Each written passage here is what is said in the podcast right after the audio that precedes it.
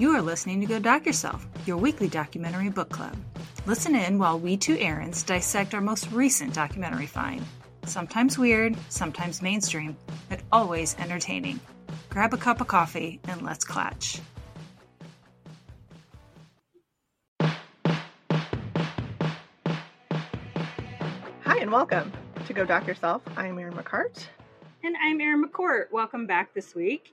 We're glad you could join us as we discuss Chernobyl, the lost tapes. Oh boy. Yeah. This this is an hour and thirty-six minutes long. It's just released in twenty twenty-two. It's mm-hmm. on H B O Max, and the director is James Jones.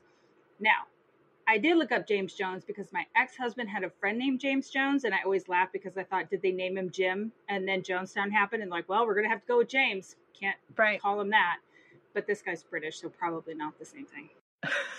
Well, that's, that's good. Also, uh, it's not Jesus Jones, who had a hit in the nineties or whatever with uh... Right Here, Right Now, girl. Yeah, yeah. So a little di- little different take. Thanks, Jim Jones. Mm-hmm. Oh boy. Okay, so something unique about this one is it's mostly subtitled, so you'll be doing a lot of reading with your baby mm-hmm. eyeballs. Mm-hmm. But it's really good, and I like the fact that this is footage that's just been discovered in the U S S R archives. So all of this is legit. I don't know how else to say it. So there are recordings of people who were there. Mm-hmm. You don't really see them talk, but it's played over footage of actual at the time. And that part is really interesting to see. So there's not a lot of dramatization, but it's really good.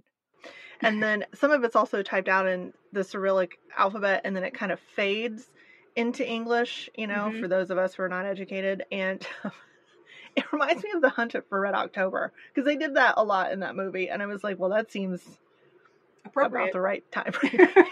Right. So that part really made me laugh. Nuclear submarine, yeah. Yes. So there's a lot of audio from the time of the disaster, and then there's some recent interviews, although that's not necessarily, you don't really know which is which. You can kind of tell a little bit. But yeah, it's first-hand accounts, which is pretty awesome. Yeah. And you don't always know who's talking either, unless it's mm-hmm. a female, then it's Lyudmila. Because she's the only one. She's the only female, right? Yeah. But yeah. everyone else, sometimes it's hard to tell who's talking. Most of the time you can tell by the context, but mm-hmm. sometimes I just don't know. And it's not a big deal. It doesn't take away from the story at all. So, Mm-mm. Mm-mm. So this happened in nineteen eighty-six. I was just shy of eleven when this happened. Mm-hmm. And I remember it happening, but it wasn't like a big to do, at least in the middle of America. Right. I don't know if you remember it at all, do you?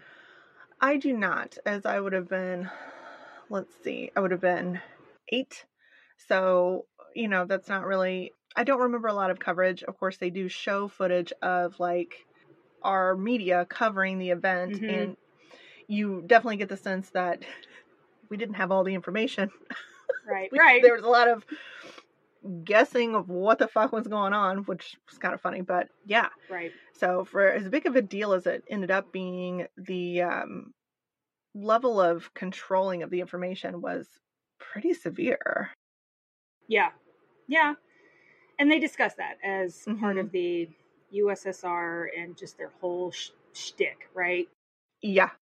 Yeah. I will say that I remember the next year, so this would have been the end of fourth grade for me, and I would have been going into fifth grade, and in fifth grade, I do distinctly remember the Challenger exploding, but that's because we watched it in the classroom, so uh, ooh, yeah. slightly different. Yeah. But not really this so much. It does open with a scene of this really beautifully eighties apartment, or just a living room of some sort, right, with mm-hmm. a small tube T V on, and on the T V is Swan Lake. Mm-hmm. And it's the ballet, I think it's like Tchaikovsky or some shit, right? Yeah. Yeah. A Russian ballet. Uh, yeah, that's what I was going to say. Big nationalists, the Russians, if you're unaware. Right. Like, think Canadians, but a lot more fervent. So our current situation here is what you're saying. That's right. Gotcha. Oh, gotcha. Boy. Oh, okay. And so there's someone speaking. Again, we don't know who. But mm. he's talking about when one of the presidents died in nineteen eighty-two, they didn't say anything. All the television stations just switched over to Swan Lake for like six hours or something, or who knows how long. And so everyone knew something was wrong. Right. But no one said anything. He describes that in the Soviet reunion, Soviet reunion, that's not it at all. That's what they're trying, though, right? They're trying to be that's the right. Soviet reunion now. twenty-fifth Silver Reunion. Come back, Ukraine. Anyway, right? In the Soviet Union, the relationship with the truth was complicated. And I think that's the most understated way of putting it ever. Yeah, subtle. Mm-hmm. I like the fact that, so they took all this great documentation and footage because they were going to be like, look how well we handled this world. And then it was like a disaster. And so they had to bury all that shit. And I'm like, oh, that's so juicy, right? Like, it's horrible and awesome all at the same time. It really is. Right? So you're like, now it's really interesting to go back and look at the, I mean, okay, let's just put this out there early. Don't be eating while you're watching this. Please don't do that. No, no.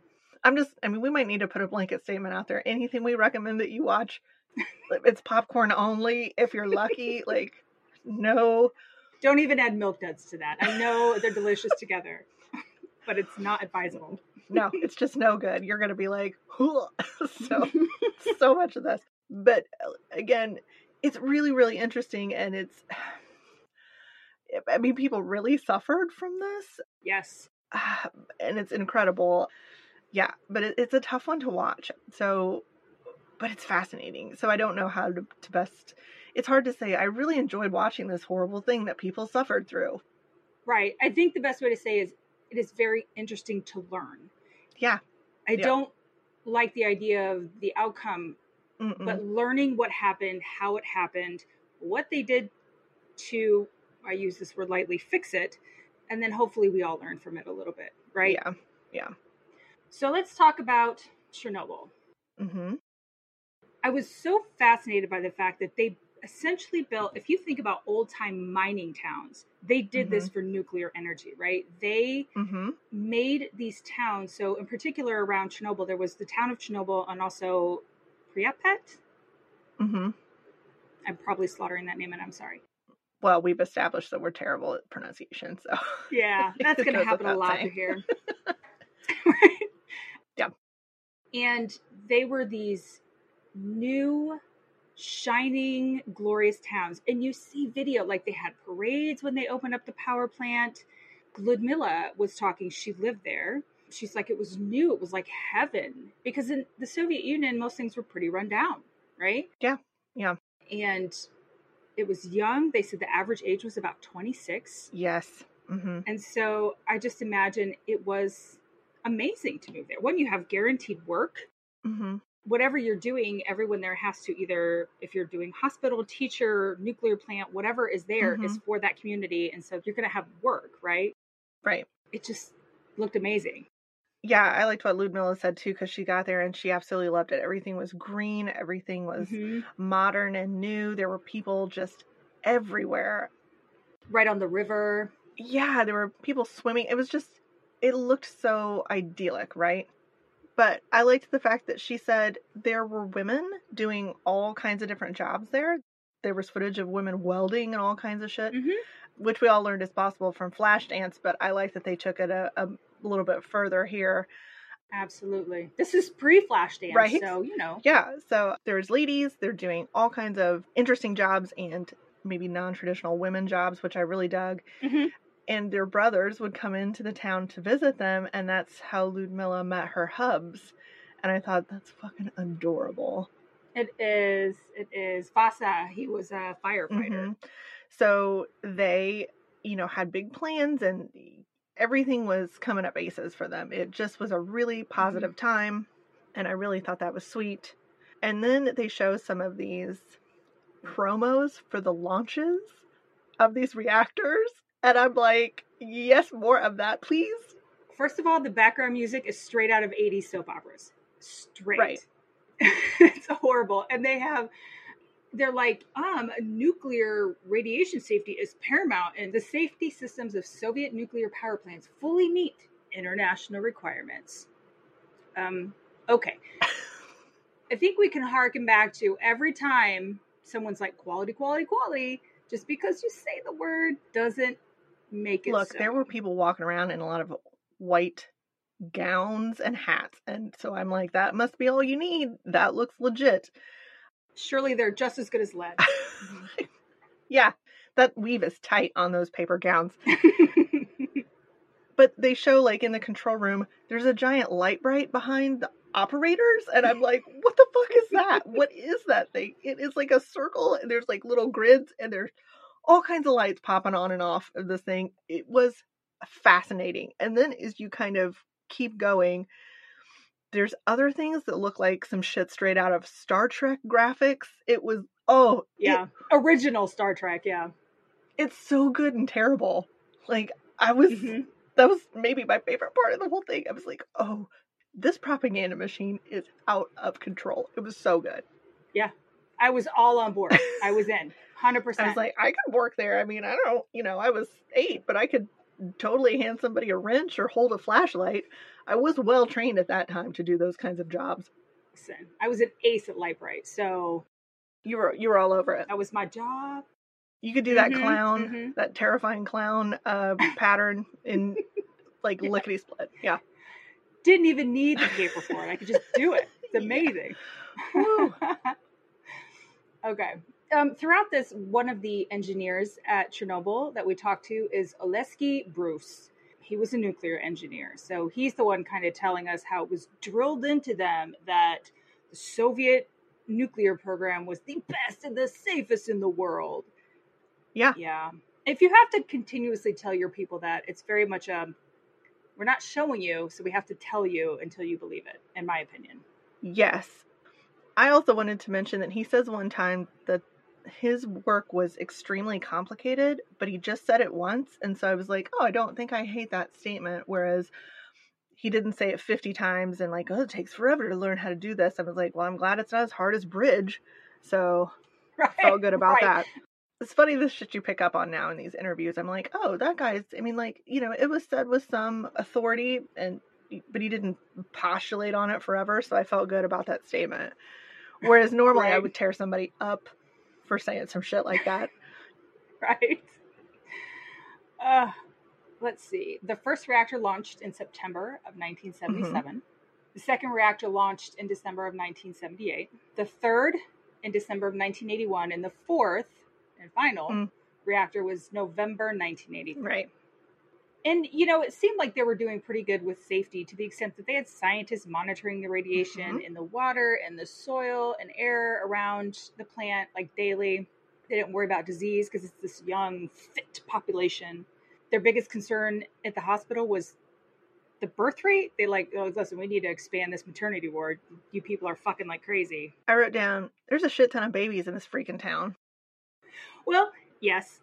But if you think about the fact that they had very little to worry about, right? They had good jobs. They had a good life. Mm-hmm. They had it, the stresses that keep a lot of people from procreating mm-hmm. weren't there. And so why would Also, they everybody's twenty-six.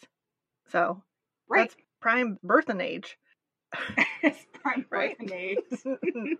Shit, some people have five kids. Yeah. I don't know. There are some pretty spectacular maternity dresses and stuff walking around, pushing strollers. I mean, there's a kid walking beside you, there's a kid in a stroller, there's a kid in your shoulders, and there's a kid in your belly. And I'm just like, that's a fucking ton of kids. Just saying.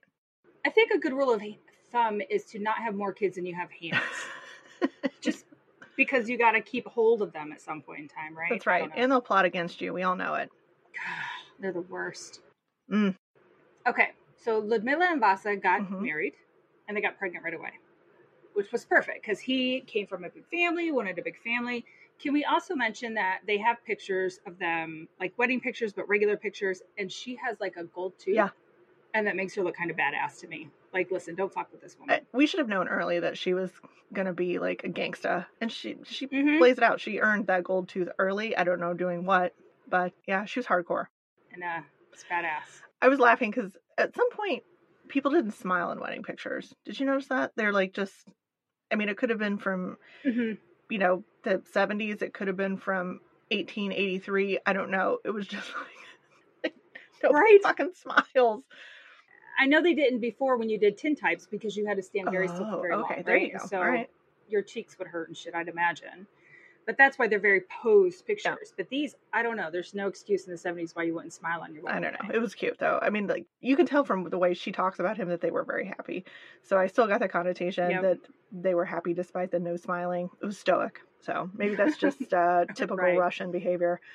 Listen, they can't be shown to be happy because that is a weakness. Right.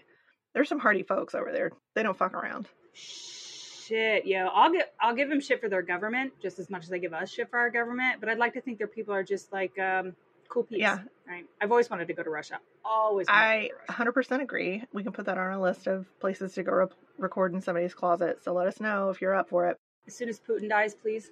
Mm-hmm. We're not saying you should do anything about that to hasten that to happen, but no, right? We're just no, saying, no, no. just keep us posted. You know, as far as I know, he's not a vampire, so yeah, yeah. Let's just say we can be as awesome as Pussy Riot. That's our goal. Oh, you cut right to the heart of me, Erin McCourt. Yeah, good stuff. Okay, moving on. So it was the twenty-sixth of April, nineteen eighty-six. Mm-hmm. It's one twenty-six a.m. We're hearing from Lyudmila because she hadn't gone to sleep yet. She had what they call morning sickness, but happens around the clock, mm-hmm. right? So she was kind of sick. So she was up, and I don't know if she heard the explosion. I'm pretty sure a lot of people felt it because mm-hmm. it was a pretty big explosion. Yeah. But she saw the firefighters kind of going out, and she mm-hmm. saw Vasya getting ready, and he said, oh, there's just a, there's a fire at the plant. They were originally told, I think it was just on the roof or between a couple reactors. Mm-hmm. They didn't know the extent of it. They do play the call to the firefighters to the station. Yep. It sounded frantic. It did not sound like, oh, it's just a little fire. It was frantic. Right. It's immediate, like, call the commanders, call everybody. This is mm-hmm. a thing. It's not like, oh, somebody, you know, dropped a cigarette in the trash can kind of situation. Right. It's a big deal. Right. I have that Lyudmila mentions that her apartment was overlooking the garden. So, of course, she can see the plant. And Vasya was going with the firemen. But then she said that she also saw the blaze and the smoke. And then very quickly, she mentions that she saw a mushroom cloud. Did you get that? Yes. That's never a good sign. No. Ever. Nada. So, yeah, I can imagine that if you were sleeping, maybe you didn't feel it. Maybe you didn't hear it. But if you were awake, I imagine the shock wave was significant enough that you would have noticed. I'm going to say people probably felt it. And I'm only going to say it for this reason. Because there was an explosion here a few years back. Mm-hmm. And it was several miles up the road. Mm-hmm. Do you remember that house that exploded that the couple set on fire? On purpose and killed somebody else mm-hmm. in the neighborhood? I sure do. Mm-hmm. Yep. So I remember that. And I remember I felt it. And I'm several miles away. Mm-hmm. And so even though they're several miles away, that explosion would have been much more significant than a house right. exploding. So right. I imagine they probably felt it. That is dramatized in the miniseries, mm-hmm. but is not necessarily said that way in the documentary. Correct. Mm-hmm. And they don't talk much about those initial hours Mm-mm. other than Oleksiy. Mm-hmm.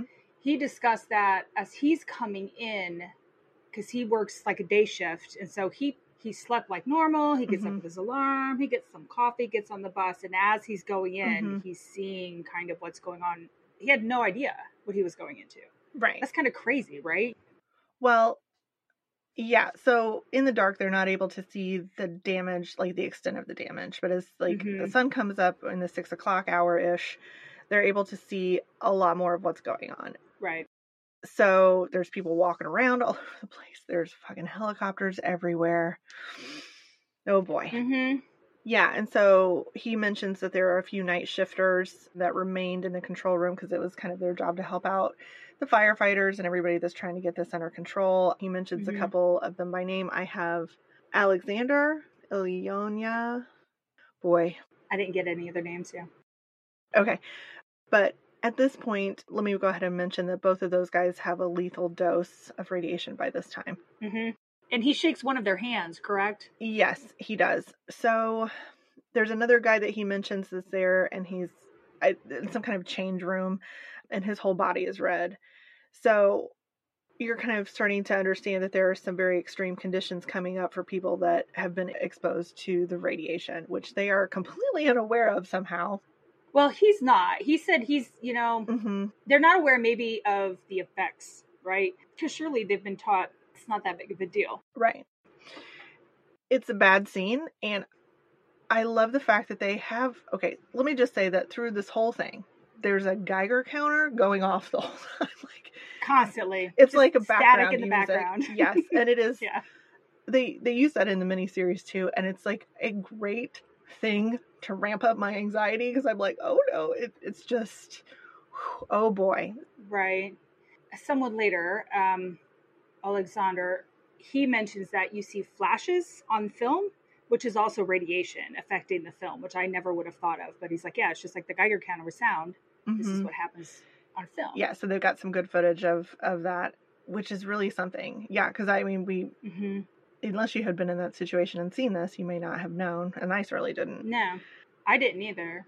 I think that it's interesting to talk a little bit about, you can't feel radiation. You can't see it. Nope. You really have no idea that it's going on, except for extreme cases. So the guy that's body was red, there are some other things. Like there's some people who talk about a metallic taste in their mouth. Mm-hmm. There's some other things. So there are, if you're exposed to enough of it in a short amount of time. One of the guys talks about having radiation euphoria, which he was like, I was almost festive. I felt like I had a ton of energy and whatever. And it's like, oh, that's mm-hmm. really weird to think about that. So. Right. But yeah. then shortly after, he said, it comes down quick and you are nauseous and you are tired. Yeah. And it's just horrible. But there's that brief time where you feel great. It is interesting, too, to think about. They had Geiger counters. So they were aware that there was some radiation, but it wasn't high enough. Mm-hmm. At least they could not tell with the equipment that they had how bad it really was. So they thought they thought it was okay. They thought it's not great, yeah. but it's not the worst because this is the number mm-hmm. we're getting. Mm-hmm. You want to talk about why that number was the number? Oh, because it, they t- it just topped off at that number, right? It's yeah. So instead of instead of I mean, say it tops off at ten, well, you're like, well, it's ten. Whatever units per hour or whatever. Right. And they're like, it took someone else coming in saying, but that's just where it stopped. It can't go any higher. Right. Right. Yeah. You're at the top end of the range. You can't measure any higher. So they were like, oh, mm-hmm. good enough, which is, wow. I mean, that's probably one of the best lessons to this whole thing. Maybe we need to get something yeah. that can read the range. So. Right. And well, they got, and so they got a higher one. Mm-hmm. And that topped off too. And they're like, okay, well, yeah, it's worse. Maybe it's three hundred now, but it's still mm-hmm. not the end of the world. And again, it was topped off. This wasn't like they had a really hard time mm-hmm. really getting a good idea. They say later that they calculated that it was about the amount of four hundred nuclear bombs, like the ones dropped on Hiroshima and Nagasaki. That's yes. how much radiation was coming out. Yeah. And I think that there's, it's also true that the people who were asking the right questions wasn't really welcome, right? This is not really a, right. a culture of bring us your problems. We want to hear about that. This was like, you're no. being inconvenient right now. Mm-hmm. So that really wasn't great. Yeah. Oleksiy said that he went to the decontamination shower and noticed his body was bronze, like mm-hmm. if it was suntanned, right? So mm-hmm. just like that other gentleman looked like he was sunburnt, but mm-hmm. he had been in it longer. His hands and face and neck were red where the clothing wasn't. Mm-hmm. So he goes in to get checked. They go into like a reader to make sure that mm-hmm. you're safe to leave. And his right arm and right leg were contaminated still. Right. And he assumes it's from when he shook that gentleman's hand that had been sitting in bathing in radiation for how many hours. Yeah, yeah. That's all it took to transfer it to him. Right. And I don't know what you do with that. I don't think there's anything they can't, I mean, they can't Silkwood shower that out of you. Okay. They sure fucking tried though, didn't they? They really did. There were wire bristle brushes scrubbing your ass. I don't know. Um, oh, Jesus. But yeah, it's, it's difficult now because you understand that they're in the beginning stages of what evidently is a horrible fucking death. Yes. Yeah. It was, that part is rough to watch. What ends up happening to the body after you get these very high levels of radiation. Mm-hmm. So. It's crazy because it's not like it's just coming out of the top. So right, this reactor exploded, mm-hmm. literally exploded. Something that no one thought could happen. Yeah. And so you have nuclear fuel on the ground. Yep. So it's not like just going up into the sky and into the air. It's you're right next to it. These firefighters were picking it up. They were trying to remove it. They were, yeah, there was fuel on the ground and just decaying away. Ugh, sorry. Yeah. So there are a lot of people that don't understand the risks of what they were dealing with. There are people who right. don't want to admit what actually happened, even though the evidence is right there. Mm-hmm. And then the people, again, that are asking and saying, hey, I think the core exploded. They were not really welcome. They were silenced. Uh, I mean, like, no. not killed, but they were very much discouraged from speaking on that. They were like, no, no, it's it couldn't possibly, couldn't possibly have an explosion in this sucker, so. Yeah. You don't know what you're talking about. You're a fucking idiot. It couldn't yes. possibly happen. Yeah. So, life continues in the town of Chernobyl. The next mm-hmm. morning, kids are going to school. There's some horrible six-day school week. Listen, those Russians aren't fucking around, dude. Yeah, as we're introduced to Oleksandr, who's the school boy that's ten years old. So um, he's mm-hmm. talking about, you know, everybody was up and out. There's people and kids everywhere. Just a normal Saturday, yep. Yeah, after the second lesson, he mentions their teacher did not come back in the room. And so the kids drift over to the windows when they start to hear sirens and stuff. And then this kid and a buddy of his just slip right out the window, which I was like, that sounds like some shit a ten-year-old boy would do, unsupervised. Yeah. Yes, it does. And they, like, run over to the hospital, and they start to see all of the ambulances and stuff that are bringing people that have responded mm-hmm. to the explosion that are now starting to feel the initial, or maybe not initial, initial effects, but these are people who are sick enough mm-hmm. to be hospitalized at this point. Right. And their wounds, a lot of them probably look like burns, right? Because they kind yes. of are burnt, but it's a different kind of burn. So that's what they're treated as. Yeah. So at this point, it kind of flashes over to Moscow, which is seven hundred kilometers northeast of the explosion.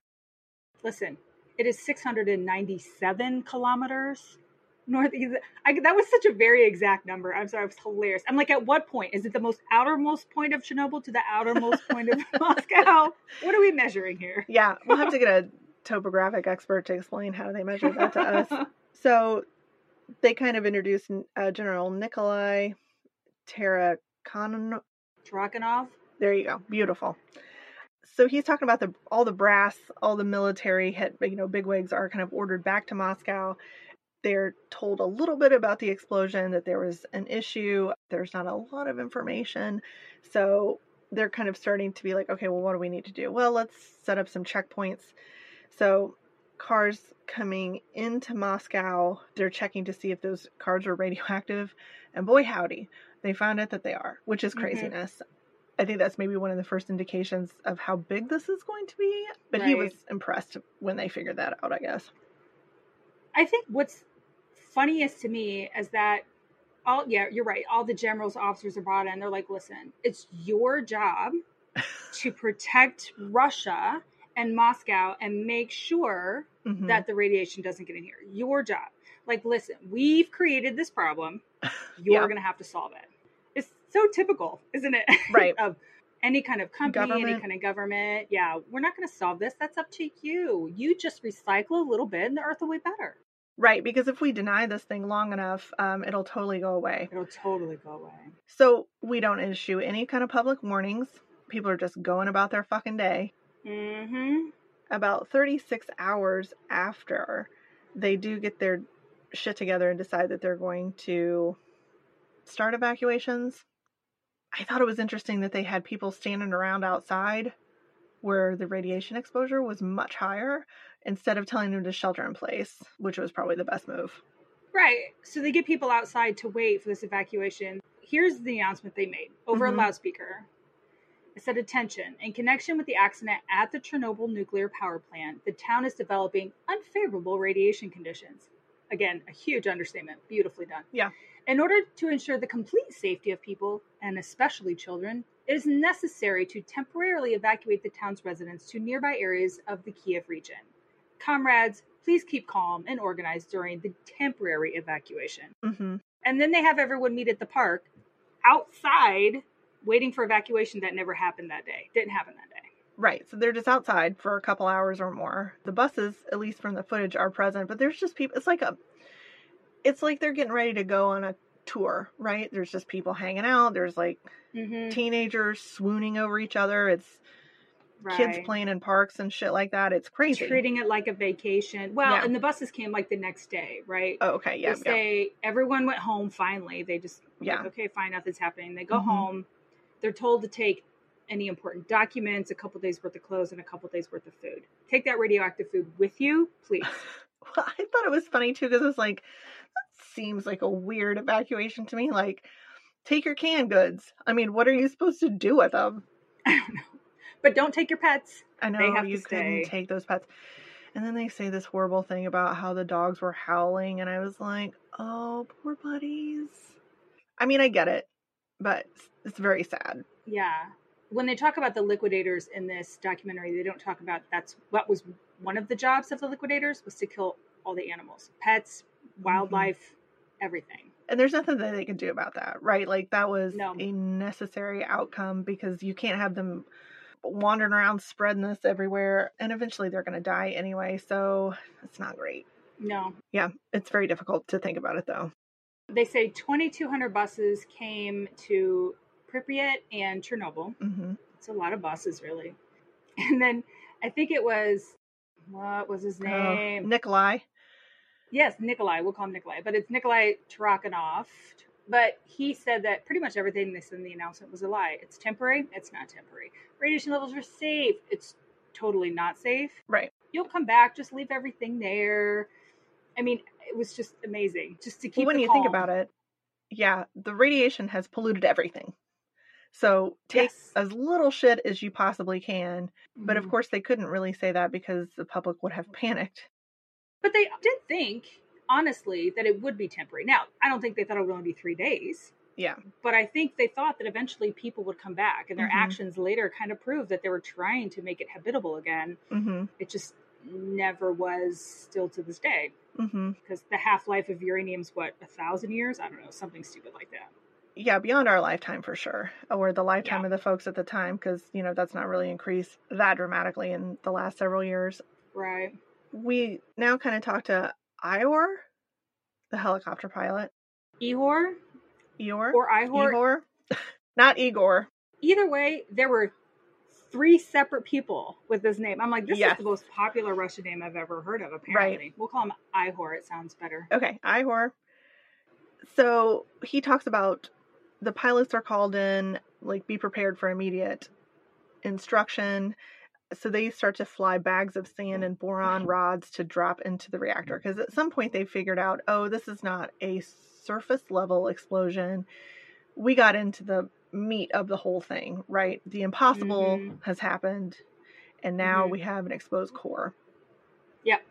So, yeah, they're dumping all of this stuff on trying to smother the fire. So the, mm-hmm. the thought is if they can stop the fire, they would minimize the radiation getting out. Right. Moving and, forward, right? You can't control what's already out.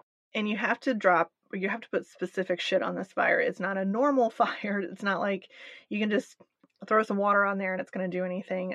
At some point, a scientist came in and said boron rods and sand are probably mm-hmm. your best hope.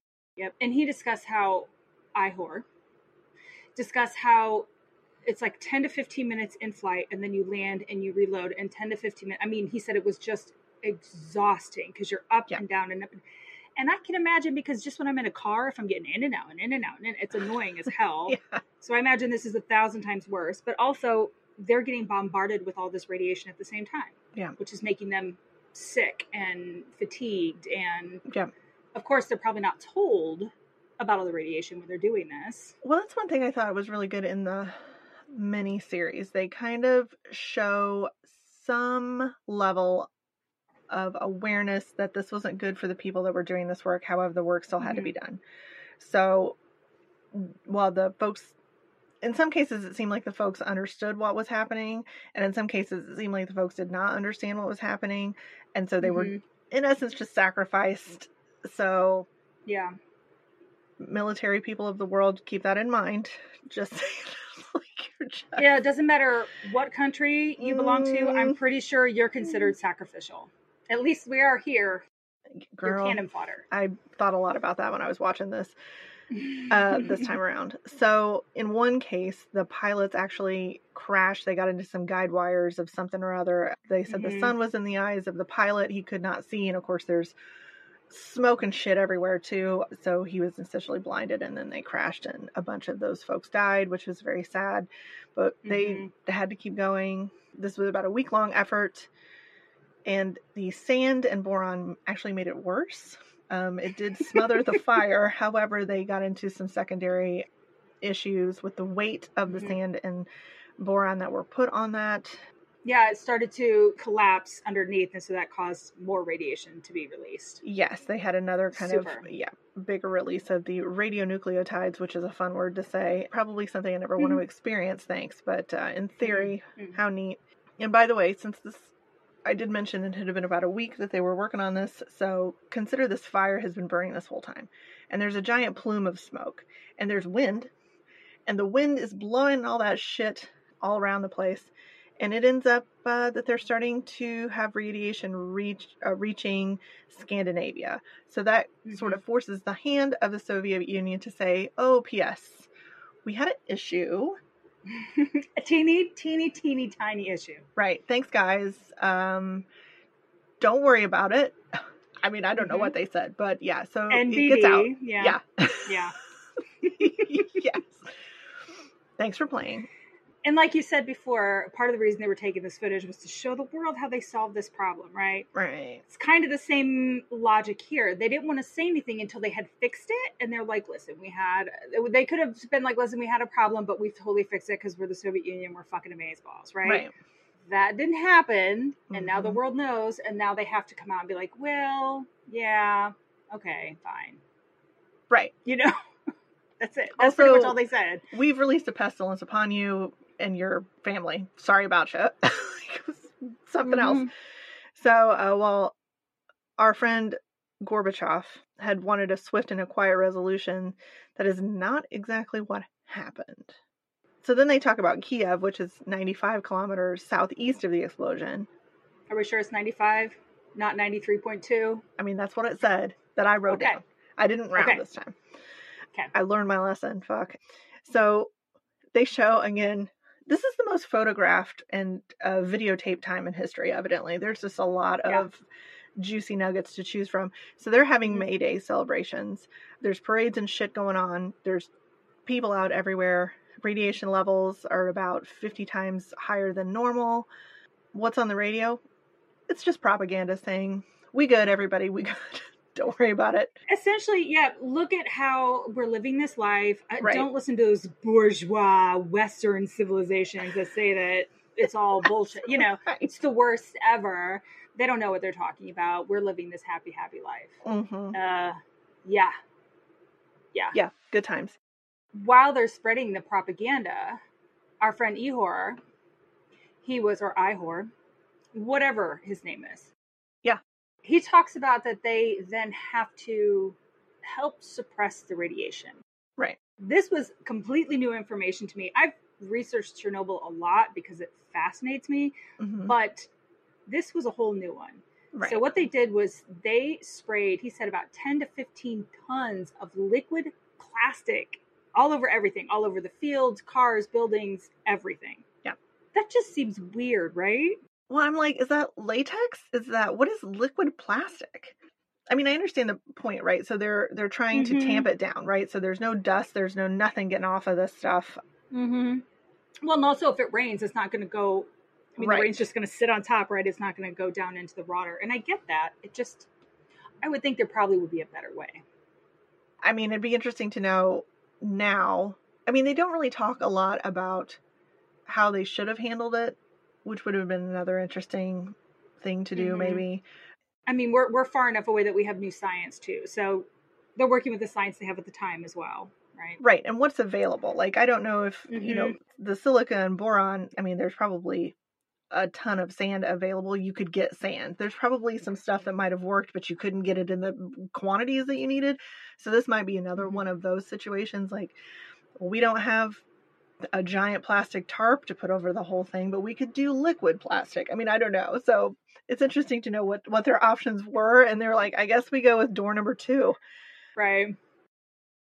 So about this time, we found out that there's a big threat to the groundwater supply if the fire continues to burn through the bottom of the reactor. And then I wrote dash big kill.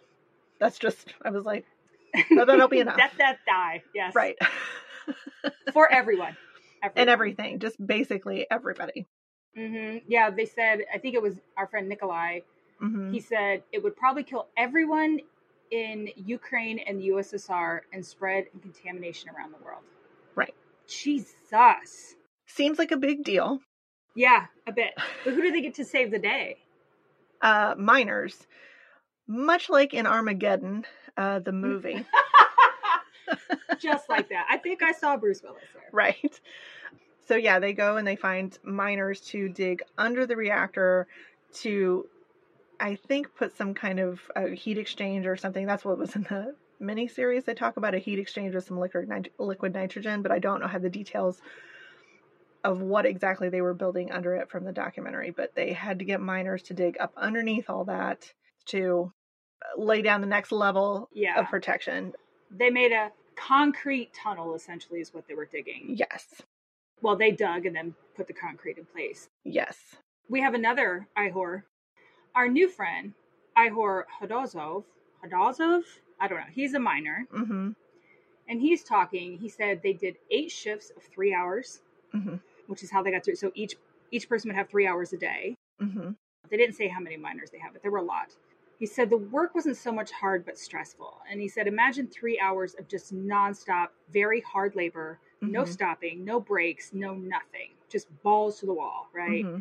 And they didn't know anything about the radiation and how harmful it would be until a couple years later when the first miner died. And then they start hearing more and more about illness and death and all of that. Yeah. Said about two years out that they mm-hmm. started, started to figure the effects yeah, of it. Started to figure things out. So then let's go into the next horrible leg of this. Lyudmila, she talks about Vasya going to the hospital like all the fight- firefighters. He was in critical condition, which she thought was really weird because they were like playing cards and stuff. Like they didn't seem like they were in critical condition. Mm-hmm. And then she said she did have to bribe her way in. She lied about being pregnant because she was pregnant at the time, um, but she didn't mm-hmm. know about the danger. So she said that she does hug and give him smooches despite doctor's orders not to touch him because, again, I think that this stems from lack of awareness of what was really going on with him because, like, her eyes are telling her, like, empirical evidence tells her that he's mm-hmm. not that bad. So she's not mm-hmm. thinking about, you know, the horrible long-term effects that she's about to see. Yeah. Good times. Right. Well, and we learned that the hospital they took him to, hospital number six or whatever. Yeah. Was actually set up as a radiation hospital, at least mm-hmm. a portion of it, because they had been studying radiation sickness for quite a while. And I'm mm-hmm. sure it had to do with the whole Cold War nuclear bomb type Probably, situation, yeah.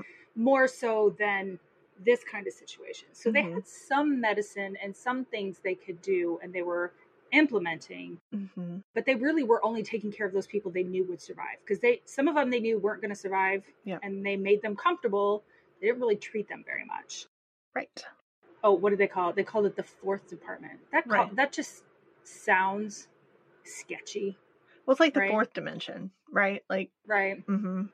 But we hear about Doctor Gale. So Doctor Gale was an American doctor who traveled to Russia to try to help, right? They did this whole press conference, like they're going to work together, the Americans and the Russians. Again, the Iron Curtain was straight down at this time. There was no intermingling. So right. it was kind of a big deal for him to mm-hmm. go over there. But they set him up for failure, right? They only gave him cases they knew were terminal. Right. The lost causes. Which is pretty fucked up. Yes. The Soviets were extremely concerned with their image at this point, and so they're not mm-hmm. really considering loss of life. This is not really something that they're mm-hmm. weighing heavily, in my opinion. At least that's mm-hmm. the gist that you're getting from the show. Yeah. Right. Like, they, they would rather see Doctor Gale look bad as an American, like come yeah. over and not be able to help and fail yeah. than to actually let him help people, you know, because he might have been able to do some real good yeah. with others. Yep. He does end up giving Vasya a bone marrow transplant, which mm-hmm. I have heard is excruciating. Mm-hmm. So, you know, this poor Doctor Gale is telling Lyudmila and Vasya that, yep, you know, he's young, he's healthy, he should recover, and it's just downhill from evidently now. Extremely muscular, yeah. Like he's just, but Vasya, he's in really bad shape, and this is probably the part of both of these you know, the doc and the miniseries, it is extremely hard to watch. I think that maybe they didn't show the worst of it in the documentary, but the shit that they do show you just looks like hell on earth is probably the best way yes. I can put it. Like, you have sores and blisters everywhere. Like, your skin mm-hmm. is peeling off. It's just unbelievably difficult to see. She had said even inside his mouth. So I'm assuming it's probably all the way down his throat into his lungs. He's probably got sores internally as well. Mm-hmm.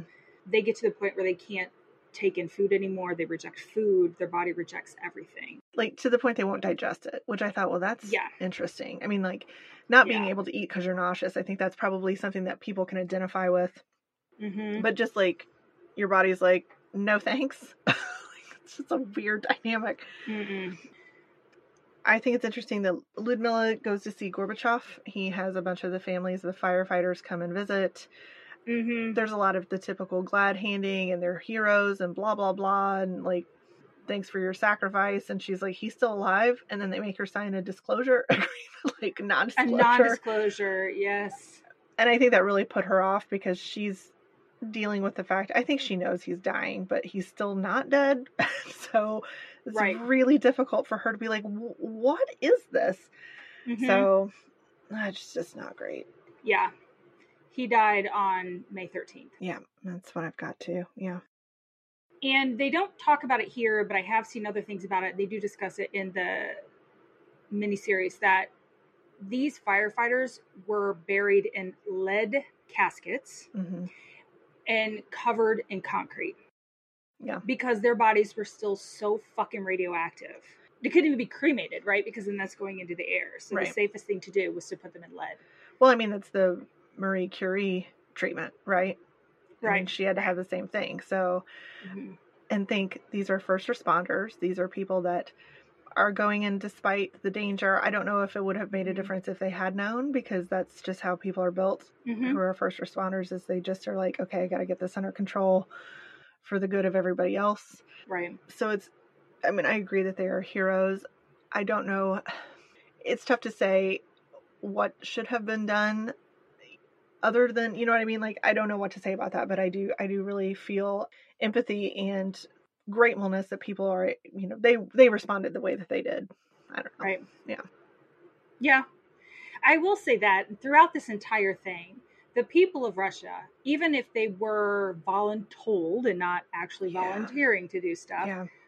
they stepped up and they took care of the problem and they suffered for it, but they still solved the problem. They did an amazing job. Where their leaders failed, the people mm-hmm. stepped up.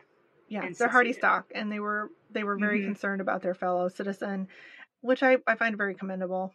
And maybe that's just yeah. because the current climate where I'm at is not the way. It's just not that way right now. So no I'm one like, thinks about anyone, yeah. I know, I know. So, well, in true form, let's keep in mind this accident happened on the twenty-sixth of April. Mm-hmm. On the fourteenth of May, Gorbachev finally addresses the country. His first national address since the incident. Sure. Are you fucking kidding me? That's just crazy. He talks about the accident. Yes, it was horrible. two hundred ninety-nine people hospitalized with radiation sickness, seven dead. But due to quick action, the worst is behind us. And the most serious consequences have been averted. Sweet. It's done.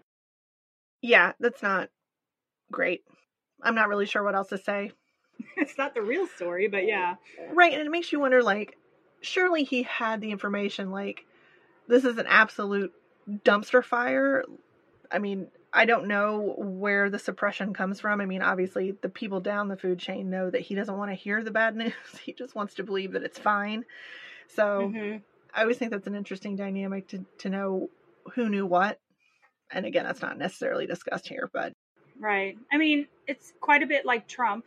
Gorbachev is better spoken, right? I mean, he's a little more eloquent. Trump is just fucking trash. Oh, goodness. Yeah. But Trump's the same way. You know, we only have a couple cases of COVID in the U S. It's going to go away. Duh. Mm-hmm. You guys are going to be so impressed by how we handle this. Yeah. It's the same yeah. fucking, yeah. So impressed. He's got a bit of a hard on for dictators, though. You've ever, known, have you ever heard he this story? Really yeah. Yeah. It's gross. Mm-hmm. I mean, he's best friends with Putin, so. Yeah, they were um, painted on a horse together shirtless was fine. I don't know that that's a fact, but I like to think that in my baby mind. Yeah. I'm sure if it hasn't, it will be now. All right. So let's go to Ihor the Liquidator. That is the best superhero name, though. Or villain. Ooh, could be a super villain. That is a really good. Yeah. All right. Let's copyright that. Um, so he's under orders to finish the cleanup liquidation kind of before some anniversary of the October Revolution, right? So they're trying to get all this quashed before some celebration, which I'm like, sounds like a great plan. Nothing could mm-hmm. go wrong with this hurry up, super short cleanup business. Mm-hmm. There's a whole battalion at this camp. Mm-hmm. I don't. I meant to look up how many's in a battalion, but I didn't. I don't know. More than four. Yeah, between a few and a lot is what I'm thinking. Yeah. yeah. More than four, yes. Okay. Because that would be a few. Right? Yeah. One of the things that I thought was crazy is they had a thirty kilometer zone area mm-hmm. they were focused on. That seems really small considering, right?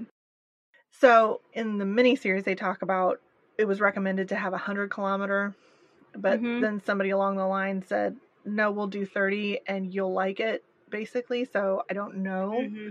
where that number came from, but that's a possible explanation because, again, there's a real vibe of suppression. Uh, we're only willing to go so far, and then whatever makes us look worse, we're not doing it, so fuck off. Well, and thirty kilometers is about, what, eighteen miles-ish? So that's a really small circumference for an exclusion zone. I'd be interested to see what the current exclusion zone is, right? Because I don't know if it's bigger or smaller or what. Well, again, here here we're talking about people that, you know, I'm sure that they had scientists who understood what was going on and, mm-hmm. and made recommendations. But I think if you don't really know what you're talking about, eighteen miles sounds like a lot. Well, what is that saying? Every disaster movie starts with somebody ignoring a scientist. So here we are. Well, in the miniseries, again, uh, I'm going to have to marry it. I love it so much. They talked to a, there's a lady scientist, and I don't have her name, and I wish I did. But she wasn't real.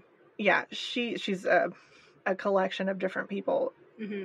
But she goes to the office of some kind of, like a government official, and he mm-hmm. said, fucking scientists, right? Like, you're only useful a very little bit of the time, and the rest of you are just annoying everybody. And she's like... I mean, that's, he says it beautifully. I wish I had yeah. wrote, written it down. It's just such a great collection of what you deal with, because science is oftentimes very inconvenient. Yep. But I mean, again, it doesn't fit into your box of safety and quality, because they're like actually concerned with safety and quality, mm-hmm. not your established arbitrary safety and quality jargon. Mm-hmm. Anyway. So they have the whole battalion of more than four dudes at this camp, and then they're measuring the radiation of everything in the radius, but by God, don't you disclose any of those levels. More non-disclosure agreements. There are a lot yeah. of non-disclosure agreements, and let me tell you guys, whenever those come out, it's never good. Right. People are hiding stuff, which is why they're like, you can't tell anyone we're hiding stuff. You know, but no one else can know. Right. It's not great. No.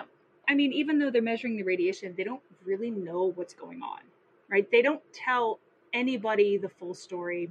They actually tell them very little of everything, just enough to get them to be able to do the job and not enough to make them worry about it. Yeah, it's the grunt work, right? Like, we need you mm-hmm. to report back, and then we just need you to not worry your pretty head about it. Mm-hmm. They do show clips of scientists, other physicists and nuclear scientists talking on, let's say, B B C or some American show. Mm-hmm. And they're talking about how one American who seems pompous as fuck and has a scraggly beard and looks like he needs to shower, but whatever. That's how you know he's really good, is he looks yeah. unkept. Yeah. The physicists, their hair is just, my hair is almost to that level of growing out as physicists, but not quite. But he talks about how, well, you know, in the U S, we have containment mm-hmm. buildings over the reactors, which is what stopped Three Mile Island from really getting horrible, is we had a containment unit. Mm-hmm. Like a concrete dome over it, if you will. And right. even the, there was a, he, he had a, what sounded like a Russian accent to me, but there was another gentleman that said, yeah, they don't have those there because that would admit that it's possible that something could go wrong, and mm-hmm. Russia will never admit that it's not perfect. So they don't put them there, which is one crazy. It's fucking stupid. You don't not put safety things in place because you're like, it will never fail. Well, I mean, unless you're Boeing, so. That too. Sorry, I'm the I'm the reference person today. I don't know. Yeah, but also I'm not sure the concrete dome would have helped that level of an explosion, right? A, a meltdown, yes, but this is a very different situation, and that was an ext- there was a mushroom cloud. I don't think a concrete dome would have helped that much. But I like that these people were very much like, well, if they just had that little concrete dome, it would have been fucking fine. Sure, guys. Sure would. Well, maybe it's just a difference in attitude. Like, they had considered things beyond expectation might happen, whereas the Russians were not willing to look at things that might happen that they weren't expecting. I don't know. Maybe that, to me, something somewhere in there might be what he's yeah. referring to. It was probably a lack of information as well. If all you know that there was a meltdown mm-hmm. versus an actual explosion, and they're not letting all of that out, mm-hmm. then of course, then this would have seemed like a protective kind of device, sure. right? I get it. He would just annoy me because he was pompous. The American, not the Russian. The Russian was very nice. Right. Sorry. No, I, I mean, yeah, it's crazy. But yeah, they had this belief that they were super safe and they didn't need mm-hmm. those kind of secondary things. Kind of an interesting uh, way to go about it. I mean, I don't wear elbow pads in my house when I'm walking because I just assume I'm not going to fall. But here we are, and I have a broken fucking elbow. Right. So maybe, maybe I am Russian deep down. Right. It is explained that the eruption essentially poured nuclear material over a thousand square kilometers. So slightly more than thirty, but not much, just a little right, bit more. Right, just skosh. Yeah. Mm-hmm. So the liquidators had several different jobs, right? They were spraying, it looks like just soapy water on stuff, but surely there's something else involved with that, right? Yeah. I'd be interested to know what it was. Can I say, if you're spraying stuff all over contaminated housing, are you also cleaning up the cast off? You know what I mean? Are you collecting that and disposing of it correctly? Right. I get that. Or is it deactivating enough, right? There are some things, could, could you be. could you deactivate it and then it's safe sure. for disposal? Sure. But if it were that simple, I think we could have solved this problem a lot faster. But like we said, they had to cut down trees. They had to turn up soil. They had to kill all the animals in the exclusion zone. Mm-hmm. Wild, domesticated, make sure no one was there, people-wise. They sprayed the buildings and cars and tried to wash them. But they also ended up having to take nuclear fuel off of the roof of the power plant. Right. Because when it exploded, like I said, some of that nuclear fuel ended up outside of the building. Right. Yeah. So they tried to get a robot to do it. Mm-hmm. But I, they didn't really talk about, so they got a fancy pants robot from Germany that was supposed to basically just roll along and think of a snow shovel, right? Just push that shit on into the core, and then they were going to seal off the core and then act like nothing ever happened, evidently. But mm-hmm. the robot kind of froze up. It didn't, it wasn't really effective. I don't know if that's because of the radiation or not. I believe so. It fucks up the electronics, so it wouldn't work, right? Yeah. So it was very short-lived and it burned out, and this, they sounded like the robot itself was a ton or so. Like, it's a big-ass thing. It wasn't like some rinky-dinky mm-hmm. thing. It wasn't effective. It didn't work. So guess what they had to do? They had to get people to do it. Yeah, they had to get some bio robots to do it. And I was like, all right. Yeah. Yep. They got five thousand, I use this term lightly, volunteers. Because again, they're soldiers. They don't have a choice. You do what you're told. Yep. So even though they posed it as being a volunteer, I don't know that you could say no, because there's always the gulag, right? I mean, you, you choose this or that. Yeah. I'd be interested to know how many deserters we had among this time, because I don't know, just people aren't stupid. You know, they're going to see the people around them getting sick or they're not feeling well. And it's just like, if you mm-hmm. could just go ahead and go till you drop dead, that'd be great for us. Thanks. So, yeah. Well, that's what, um, so we have another Nikolai, Nikolai Kaplan, who was a liquidator. Mm-hmm. He discussed that the first people up had no idea what they were facing, right? Mm-hmm. After the first few groups come down, they're like, oh, yeah, that's not good, right? Right. They had like lead sewn into their clothes. Mm-hmm. They had like full like goggles and face mask. Like, I was claustrophobic looking at them, let's be honest. They were just so bound up. Yeah, it looked horrible. But they're allowed like ninety seconds or some very small amount of time to go up, try to shovel any amount of this graphite back into the reactor, and then mm-hmm. skedaddle off. But it looks like the least fucking efficient thing ever, because I'm watching this and they walk into, say, a room uh-huh. and there's shit and debris everywhere. And right. so The guy takes a shovel and shovels from right where he walks in. He then takes the shovel and walks over a shit ton of debris to throw it into the opening, walks back to the opening to start all over. And I'm like, wouldn't it be more efficient if you just walked towards the edge and started there and cleaning up? I had the same thought. Also, can we talk about the shovels? Were those play school shovels? They were tiny shovels. I'm like, you couldn't get them like a snow shovel? I'm, do they not have a snow shovel in Russia? Are you fucking kidding me? It snows all the time. And there's tons of this stuff. I mean, literal tons, not like me being... Hundreds of tons. Hyperbolic. Yes. Yeah. But, um, yeah. There's, I mean, it's like a mountain of this stuff, and they have five thousand of the healthiest quoty fingers uh, voluntold mm-hmm. to do this. And they're just fresh little baby faces. There's a lot of they footage are. of them, like, smiling, and they're all excited to be chosen for this special, horrible task. Oh, boy. That they each get eight hundred rubles for. Mm-hmm. eight hundred rubles. I looked it up. The best that I could find was it's roughly about eight thousand dollars today, but that might not be accurate. But still, unless it came back and said it's worth two million dollars, I don't think it's worth it. Well, I had that there was about one thousand dollars at the time, about two thousand five hundred dollars today. So somewhere between twenty-five dollars and eight thousand dollars, which might cover one of your trips to the hospital. I mean, it's socialist, right. So maybe they don't have to pay for that, but I don't know. Mm. It's not worth my veins liquefying. So just saying. No. All cool and stuff. When it was all done, I did not get, so I think it was the plant manager, Yuri. I didn't get his last name. Did you get it? Mm-hmm. What is it?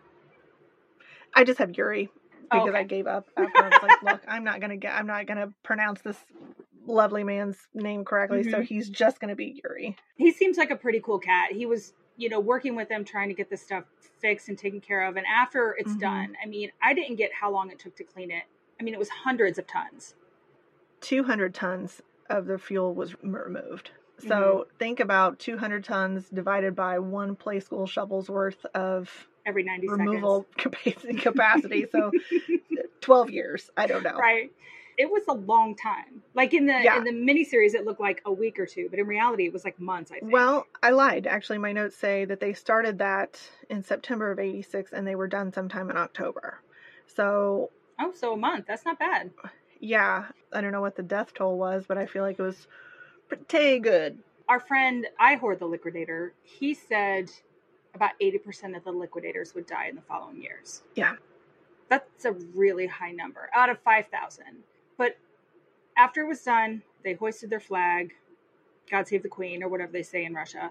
Mm-hmm. They each shook Yuri's hand and said, I serve the Soviet Union. Mm-hmm. And I thought, how many of them really wanted to just smack the man? Like, he seemed like a good cat, but still. How did his hand not just fall off? All that radiation, right? Well, he's been yeah. sitting there the whole time anyway. People are still working in the other facilities, right? Those reactors were still going yeah. for years. They just shut the last one down in, like, early two thousands, I think. I feel good a lot about a lot of decisions that were made here. Yeah. Also, let me make this comment about the miniseries. Mm-hmm. The guy that plays the physicist. Jared Harris. Yes. Delightful. He seems to be very concerned about the radiation levels, but they're outside an awful lot. Mm-hmm. So I just wanted to throw that out there. It's like, obviously that's done for the movie part of it. Like, it's just funny that I'm just like, look, they had like a card table and like maps and shit outside, which mm-hmm. is inefficient because there's probably also wind. Wind. Yeah. A couple. You take a couple of those graphite pieces and just hold it down. Yes. Just think of it as a big doorstop or a, yeah. yeah, love it. It's one of those things that I think even when you see this, you see people outside right near the reactors and everything all the time. Like, right. There was a guy sleeping in a car right outside the buildings. And I'm like, okay. I mean, I guess the car doors would help, but it's a lot. I don't know. I, I mean, there's a lot going on here that I don't understand. So. Right. Well, neither did they. That was the problem. one hundred percent. So we go back to Lyudmila, mm-hmm. and they actually have video of her going back to her home and, you know, is, is looking at her home and is discussing this tree that she planted with Vasya. And, and, you know, it's very hard. You can tell in her face that it's just painful mm-hmm. to see all this because, sure. like you said, they had all these grand plans of what they were going to do with their life. Yeah. But then she talks about, so her and Vasya had named the baby because she was five months pregnant when he died. They named the baby Natasha. Mm-hmm. She did give birth. Natasha was alive for about five hours. Yep. And they said that Natasha essentially saved her mother because all mm-hmm. the radiation that she got from touching Vasya, from breathing it in, from being nearby, the baby essentially took almost all of it in. Right. So I looked up a little bit of information about this, and they say that that's not necessarily correct. Mm-hmm. I can't tell you the like function of that, but they said that, of course, she's breathing this stuff in, but if it would have penetrated her body in any other way, it also would have penetrated her abdomen. Mm-hmm. So there wasn't really a clear yes or no. I, I think that that's true what they believed at the time, right. But I don't know that, you know, with further kind of study that that's necessarily a correct assumption here. Right. But they did talk about there were an awful lot of cases of mutations and malformations and things like that of newborns after this time.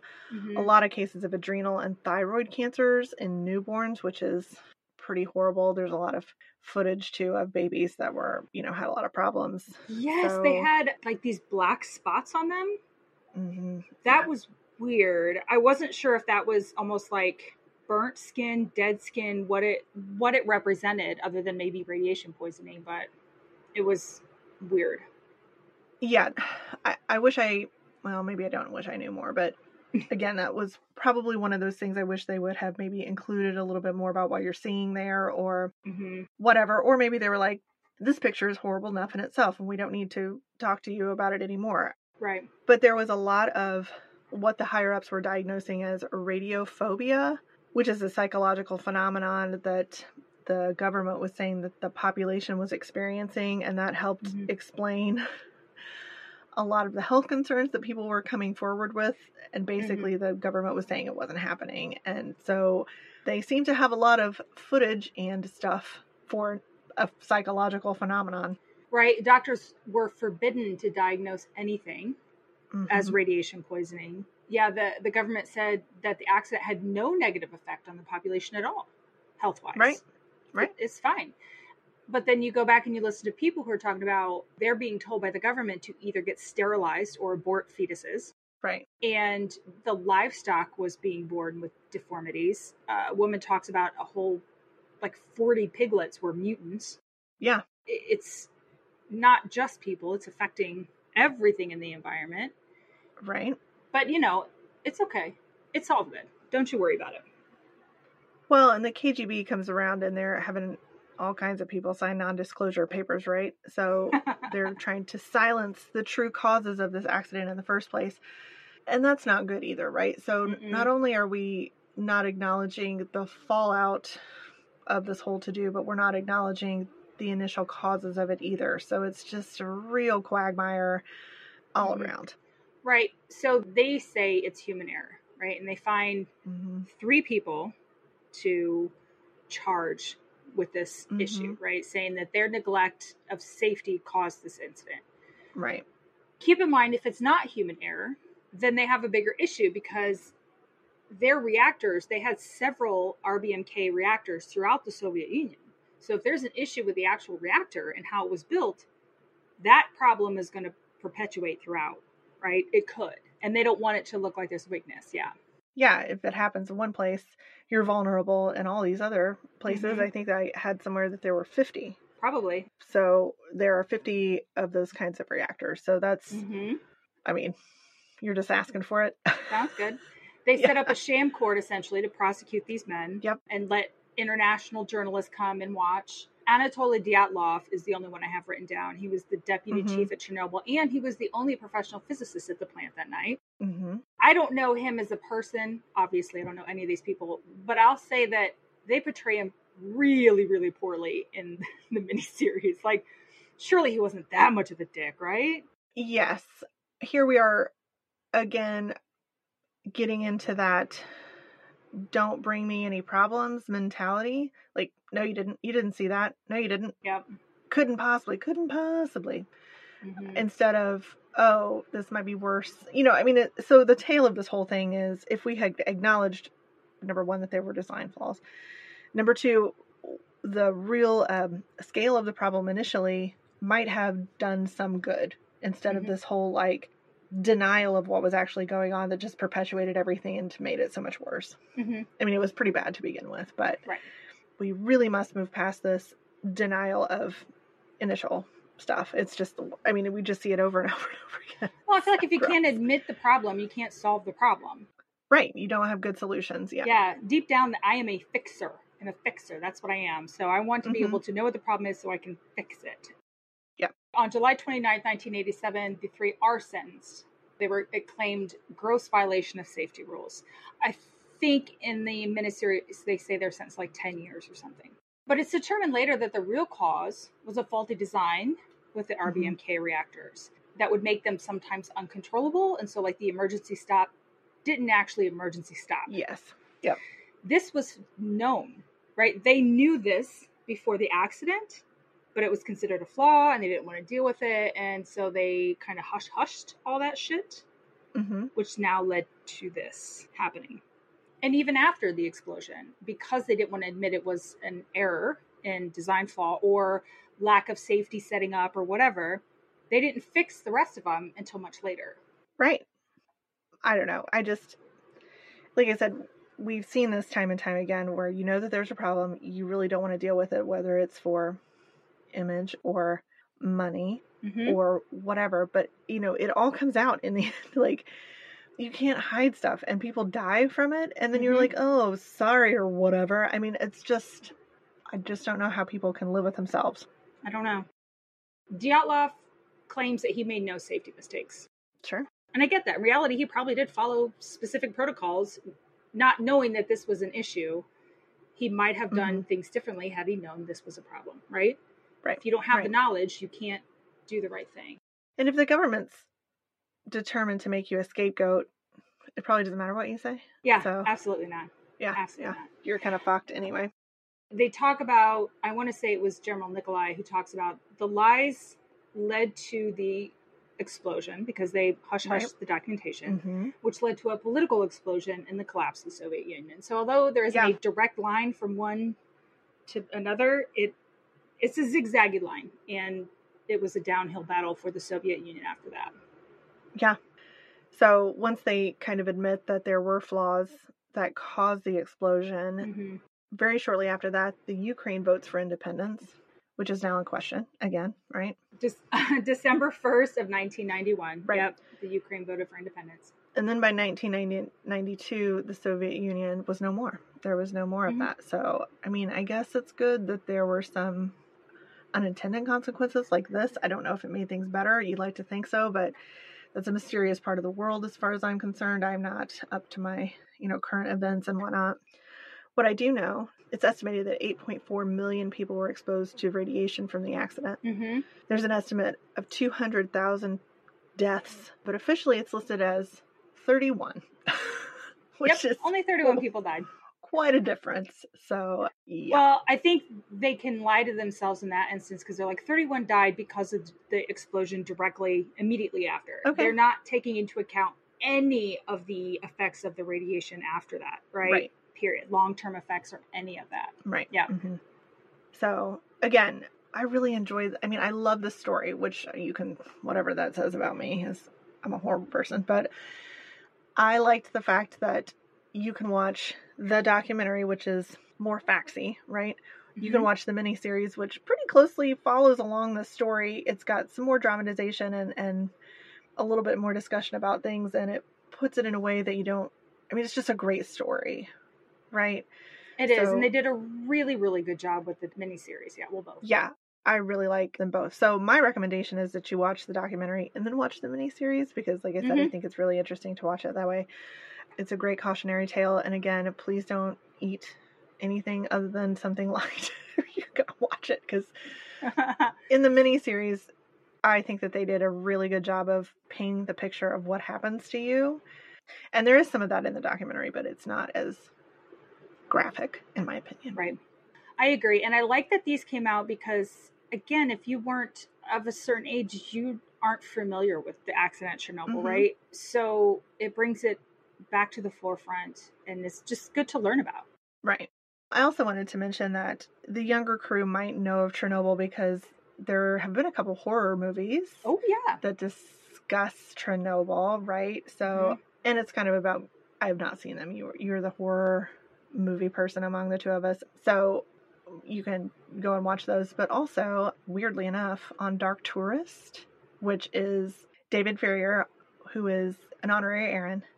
Mm-hmm. He just doesn't know it yet. He actually goes to Chernobyl because you can right. tour part of it now. You could. Right. Maybe not right now. But, right. But there's a whole thing about whether or not it's safe. like mm-hmm. in that, they kind of deal with that. Here we right. are, you know, thirty years later almost. But yeah, pretty interesting. I mean, they're wearing mm-hmm. dosimeters as they're walking around to make sure they're not getting too much radiation. But actually, Declan and I were going to go to Chernobyl when he yeah. got out of the Marines. And now okay. with everything going on, I'm like, oh, man. So I don't know. Mm-hmm. I hope this whole thing is over soon. I, I feel like it's a lot of tiny penis syndrome on Putin's part. Like, listen, no one likes me. I need to do something. It's kind of what it's come down to. So just right. stop it. Mm-hmm. Let them be. Mm-hmm. And move on with your life, right? And then they can be happy, and maybe you'll die, and then Russians can be happy again. I don't know.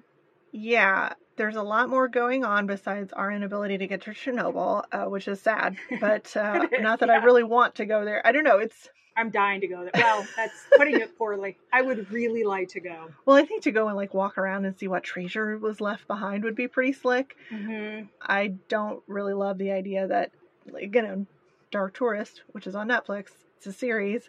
It's mm-hmm. lovely.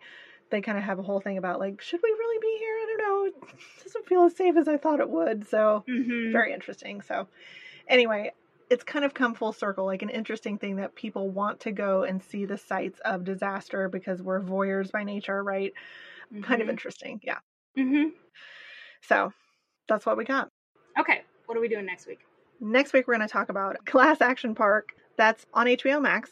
It's a little bit older, twenty twenty, about an hour and thirty minutes, and it is about a water park in, where is it, Jersey, in the eighties, which is kind of good good for us to talk about.